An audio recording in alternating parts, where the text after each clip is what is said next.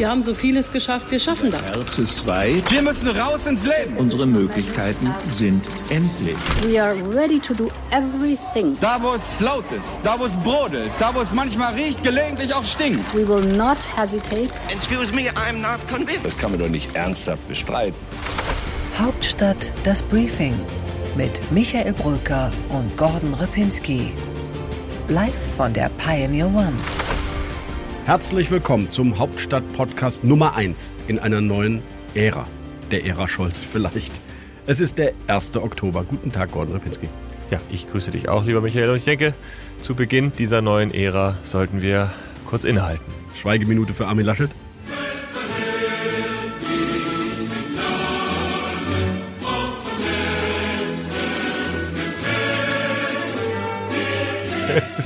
Ferenc Reinke, ja. liebe Zuhörerinnen und Zuhörer, ist unser wirklich sehr geschätzter Podcast-Redakteur und er macht manchmal Dinge, die Gordon Repinski ihm vorschlägt und ich bleibe im Kopfschüttelmodus inbegriffen. Ich stelle ja nur fest, dass diese Musik jetzt nicht mehr nur noch Folklore von SPD-Parteitagen ist, sondern eine Art neue Hymne. Die Sozialdemokratie nach 16 Jahren scheint wieder an die Macht zu kommen. Sie erleben hier gerade einen Journalisten, der sich seiner eigenen Prognose nicht sicher war, dass es Olaf Scholz jemals wieder schaffen könnte und jetzt ein bisschen schwebt als Sozi-Korrespondent. Es sei ihm gegönnt, aber Gordon, und darüber wollen wir jetzt reden, ist das denn schon durch, dass die Ampel kommt? Ja. Das ist mir zu einfach, auch als Analytiker, der du ja bist.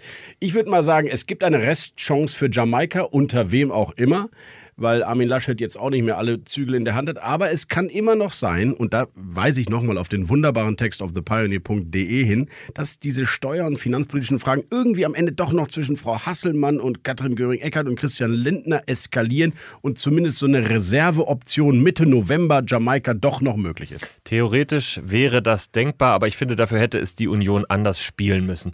Sie hätten dann äh, jetzt vor allem am Anfang mal die Niederlage eingestehen müssen, äh, damit sie dann womöglich in vier Wochen oder wann auch immer das soweit ist, sechs Wochen neu sortiert als echte Alternative dastehen. Dieses Festhalten an der Option, dass man ja doch noch jetzt gleich äh, zuerst sondieren kann, das ist unglaubwürdig, es ist unwürdig und ich bleibe auch dabei, äh, es ist keine Koalition, die die Bevölkerung, auch nicht die veröffentlichte Meinung übrigens, akzeptieren würde die Union gehört in die Opposition. Ich glaube, das hat sich überall durchgesetzt. Das weiß die Union auch selbst. Es gibt eine interessante Parallele jedenfalls zu ähm, vielen, vielen Wahlniederlagen, die an Tag 1 nicht anerkannt wurden, aber dann an Tag 2. Und ich finde, du hast recht, Armin Laschet hätte am Montag noch die Chance gehabt nach der Wahl, aber darüber reden wir ja gleich nochmal, zu sagen, Glückwunsch, lieber Olaf Scholz, wir aber stehen bereit für ein bürgerliches Bündnis, wenn wir gefragt werden, wir sind die Reserve, wir sortieren uns jetzt, wir machen eine Wahlanalyse, wir haben klar verloren, übrigens 1,5 Millionen Wähler an die SPD, das gilt es ja auch mal zu analysieren, wer sind die denn gewesen eigentlich? Und dann hätte er vielleicht mit Demut, mit Souveränität, hast du recht, neue Verhandlungsautorität kriegen können in zwei oder drei Wochen. Das hat er sich selbst zuzuschreiben. Ja, ich glaube, Laschet hätte diese Autorität niemals mehr bekommen, aber die Union hätte sie bekommen können, wenn Laschet ganz klar gesagt hätte, spätestens am Montag, das ist meine Niederlage, ich trete zurück. Das wäre ein würdiger Abgang gewesen für ihn. Er hätte sich vielleicht einen schönen Ausschussvorsitz sichern können, hätte vier ordentliche Jahre im Bundestag machen können und wäre als Schlechter Kandidat, aber doch als gerader Politiker abgetreten. So ist es ein Trauerspiel für die Union, für Armin Laschet. Es tut weh, es tut einem leid, wie diese ehemals letzte Volkspartei Deutschlands sich gerade in Staub zerlegt. Und es wäre ein schöner Ausschussvorsitz ja dann gewesen, wenn er ausgerechnet seinem Intimfeind Norbert Röttgen den Vorsitz des Auswärtigen Ausschusses abgenommen hätte. Aber gut, Gordon, das ist vergossene Milch. Nach vorne geschaut würde ich sagen, Markus Söder ist der Totengräber der letzten Jamaika-Chancen. Jetzt haben wir erlebt, dass er sogar das Geschenk von Christian Lindner an Armin Laschet, nämlich am Tag vor den Roten, nochmal mit der Union zu sondieren, ein wirkliches Geschenk von Christian Lindner, sollte an diesem Samstag sollten Gespräche mit der Union stattfinden.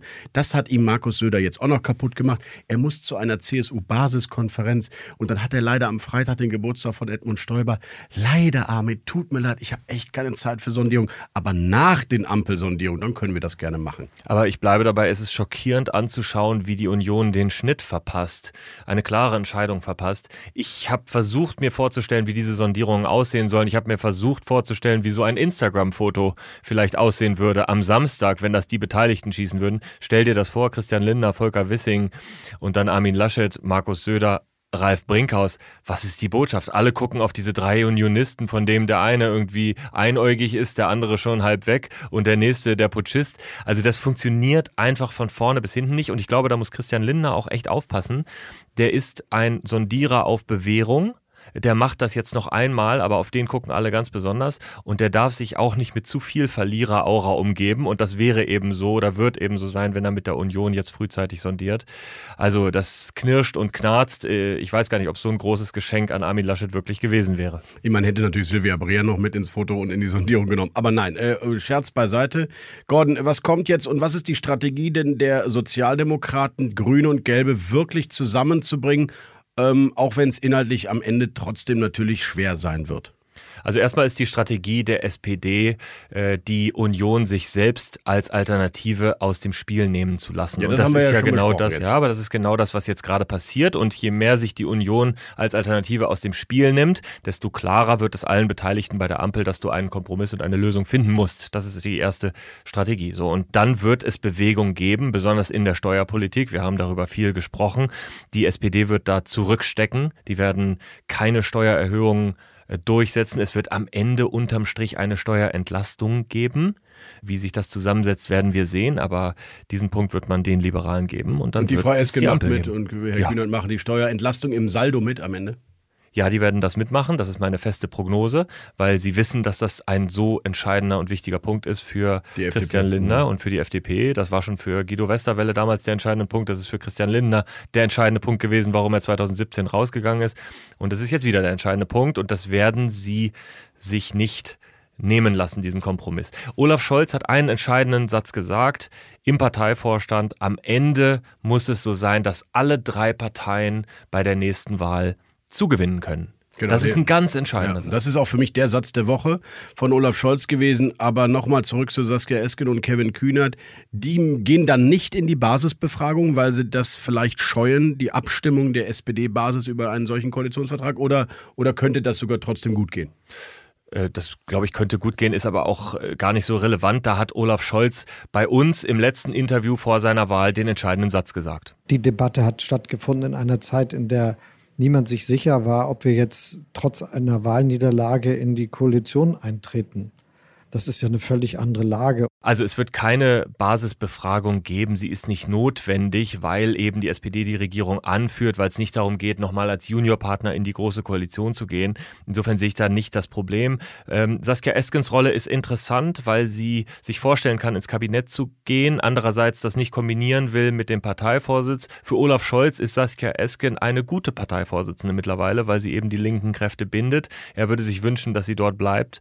Ähm, Kevin Kühnert sehe ich im Moment ganz woanders. Kevin Kühnert ist als stellvertretender Parteivorsitzender jetzt gerade in den Bundestag eingezogen und der wird sich erstmal zurückhalten. Der muss sich sortieren, der ist auf so einem kleinen Plateau, wenn du so willst, auf dem er sich erstmal konsolidiert als Politiker, sich einfindet in den Bundestag. Äh, da würde ich jetzt gar nicht so wahnsinnig viel Querschüsse erwarten. Eine Einschätzung vor dem Sondierungswochenende hier von Gordon Ripinski. Und wer nachlesen will, was die Sozialdemokraten an Ministeriumspersonal aufbieten könnten, thepioneer.de slash Hauptstadt. Spannende Namen waren da zu lesen.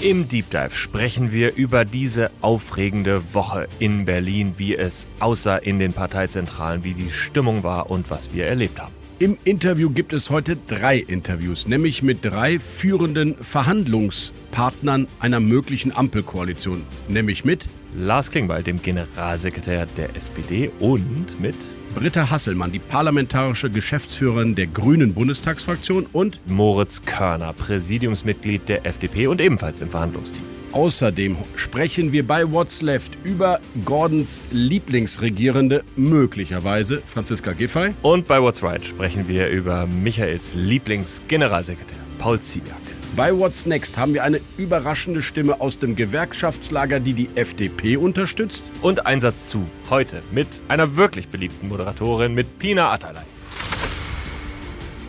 Soweit bis hierher. Wenn Sie jetzt bei uns bleiben wollen, dann werden Sie Pioneer. Seien Sie mit dabei, kommen Sie an Bord und hören, sehen, lesen Sie alles, was wir so anbieten. Tolle Interviews, Podcasts, Newsletter unsere unterschiedlichen Formate von dem Ökonomie-Briefing mit Lars Feld und Justus Hauker bis hin zu Aleph Dorans Achtertag. Alles nur für Pioneers. Hauptstadt das Briefing mit Michael Brücker und Gordon Ripinski. Live von der Pioneer One.